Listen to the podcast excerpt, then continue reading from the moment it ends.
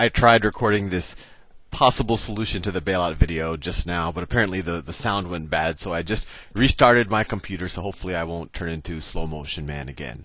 Well, anyway, the, the whole discussion so far has been focused on how did the credit crisis get started and why the current bailout proposal, one, is wrong from just from a moral hazard and fairness point of view, and why it probably won't work even even to begin with. So, so you know, why even go into it? And, and and some of y'all said, well, you know, what could be a solution? And I've argued a little bit in the wealth destruction video that you really can't legislate against reality, that you kind of have to let things correct. You cannot create wealth just by passing bills. All you can kind of do is shuffle around who takes the losses.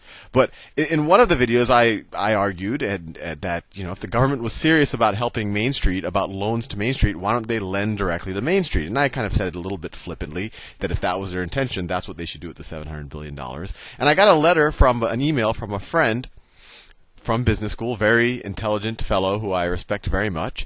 And he essentially is rec- he has a solution that I think is essentially that. D- loan directly to Main Street. Don't bail out these people who have already acted extremely responsibly, irresponsibly, and essentially write them checks from American taxpayers. And his his discussion, his his suggestion is, instead of buying worthless assets, why not create new banks fully capitalized by the government, but you might not even have to capitalize them, and let those banks lend directly to Main Street. And he makes some very interesting points. He says, let me let me make sure I can fit all of this. And I don't know if you can read it. I want this to all fit. But he makes the interesting point. seven hundred billion dollars of capital. This is exact this is his email that he sent to me. With seven hundred billion dollars of equity, this is more book equity and therefore more lending power than Bank of America, J P Morgan, Citigroup, Washington Mutual, Wachovia, Goldman Sachs, and Morgan Stanley combined. So combine these institutions, which are really the pillars of our financial system. They they represent six hundred nineteen billion dollars of book equity. And remember, this is what this is their book equity. This is what they say is the book value of, of their assets. But we, we've already learned that they're probably being, being overstated, and that's why we have to go and buy them at prices more than what they're worth. But this seven hundred, just to get an idea of how large of a, of a dollar amount this is, this seven hundred billion dollars is more than what these banks say they're worth. It's probably several multiples of what they really are worth. Some of these banks probably aren't worth anything. And as it points out, the new bank would have no prior committed loans, so the incremental amount of lending available would be much larger, which means you are not lending into a black hole. When you when you lend money, or you essentially give money to one of these banks that have all of these other bad liabilities, your money is essentially just being poured into a black hole, and there's no assurance that that bank is going to go and then lend that money to other people and go to Main Street. But if you injected into a bank with a completely pristine balance sheet, a new bank. You could call it, you know, the Bank of Washington, the Bank of Jefferson. And I would actually recommend having multiple banks just so you have competition and you don't have that too big to fail problem. But these banks, they would have uh, pristine balance sheets, and they would go out and make loans, and they would go out and make loans wherever it is most prudent. And he says, you know, this accomplishes the goal of injecting lending capital into the system without creating the moral hazard problem, and at the end of a few years, the government will probably be able to I P O sell the bank for more than one times book value, which will include the original seven hundred billion dollars, generating a substantial profit to taxpayer. Exactly. And in fact, they could either do that. The be- the government could own it and then try to I P O it in five years or so, like like Todd uh, suggests. Or another option is maybe each of these banks, maybe the bank takes seven hundred billion dollars and creates ten banks that each have seventy billion dollars in initial equity capital.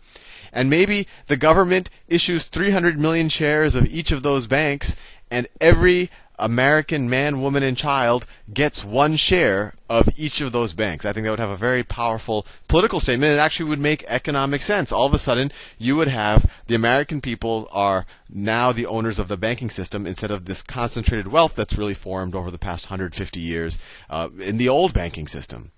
And then, you know, he, he goes on to point out some other things. Sure, the more current banks would fail, probably quicker, and, and we all know that's a good thing. What happened in Japan? What happened in Japan is we kept infusing capital into, um, well, we didn't, the Japanese government kept infusing or, or either did it themselves or coaxed other people to infuse capital into banks that were essentially zombie banks, that were insolvent, and just slowed down. It had the, slowed down the downfall and essentially led to their lost decade. So he says, you know, more banks would fail, but many of them probably deserve to fail and the financial system would be preserved. I agree with them completely. If the new bank wants to lend new money to new borrowers, it can. Or if it thinks it will make more money buying up old loans, like the C D Os or the residential mortgage-backed securities, at a deep discount, it can do this too. But it will be making a clear economic profit decision. And I'd add, just so that we make sure that the management of these of these new entities, so that they are aligned with profit-making as opposed to bailing out their own previous past bad decisions or bailing out the people who they used to work with, I would try to uh, not put these banks in New York. Maybe you put them in Detroit and New Orleans and Stockton, California, which is the foreclosure capital of the world, uh, of, of the country. Uh, put them in places that are separate from Wall Street. Hire very intelligent people who are have some distance from what has happened the last five, six years in Main Street. And I'll tell you, there are tons and tons of very competent, very intelligent managers who understand these issues deeply in this country. Unfortunately, a lot of them haven't been heads of banks lately. And they would be happy to work for something less than twenty million dollars a year. In fact, I think many of them would do it out of patriotic duty. But you could pay them one hundred thousand dollars a year, and then you could say, you know what, you as the the new employees of these new American banks that are owned by the American people, and they can be traded on an exchange. So it's essentially immediately privatized. It's never owned by the government. It's immediately owned by the private sector, by the American people, not by the government. When I say American people, it's literally owned by private individuals, not by the government. But you can actually create an incentive structure that whatever uh, the the equity value of your company is five years out, you all, as the employees, share one percent of the of the of the benefit. And that's actually a huge number. That actually might be too much. But you will be able to hire excellent managers, especially considering how many people are getting laid off right now. Very intelligent people because of, of bad, risky decisions made by others. But then he, he finishes up. I recognize this will be less politically popular among banking lobbyists, but see it as a much better way to, one, protect the financial system. I agree with him completely.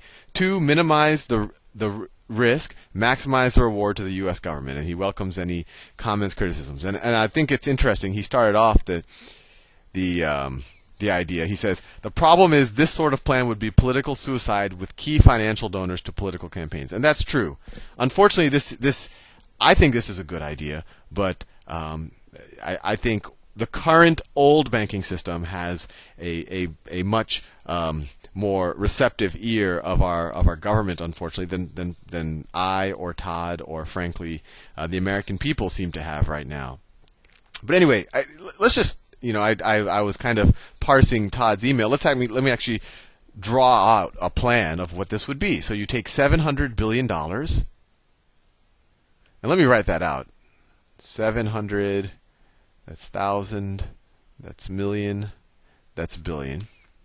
You take that seven hundred billion, and you I don't know. You put it. I, I think the more banks, the better. You want competition. You you don't want to have this too big to fail problem. So you take that seven hundred billion dollars, and the first time I recorded this video, I said you put it in ten banks. But I don't know. Let's put it in. If you put it, let's see. If you seven hundred divided by ten banks would be seventy billion dollars each. If you do seven, if you do what? If you do seventy banks, you would have ten billion dollars each. So let's do that. Put it in seventy different banks.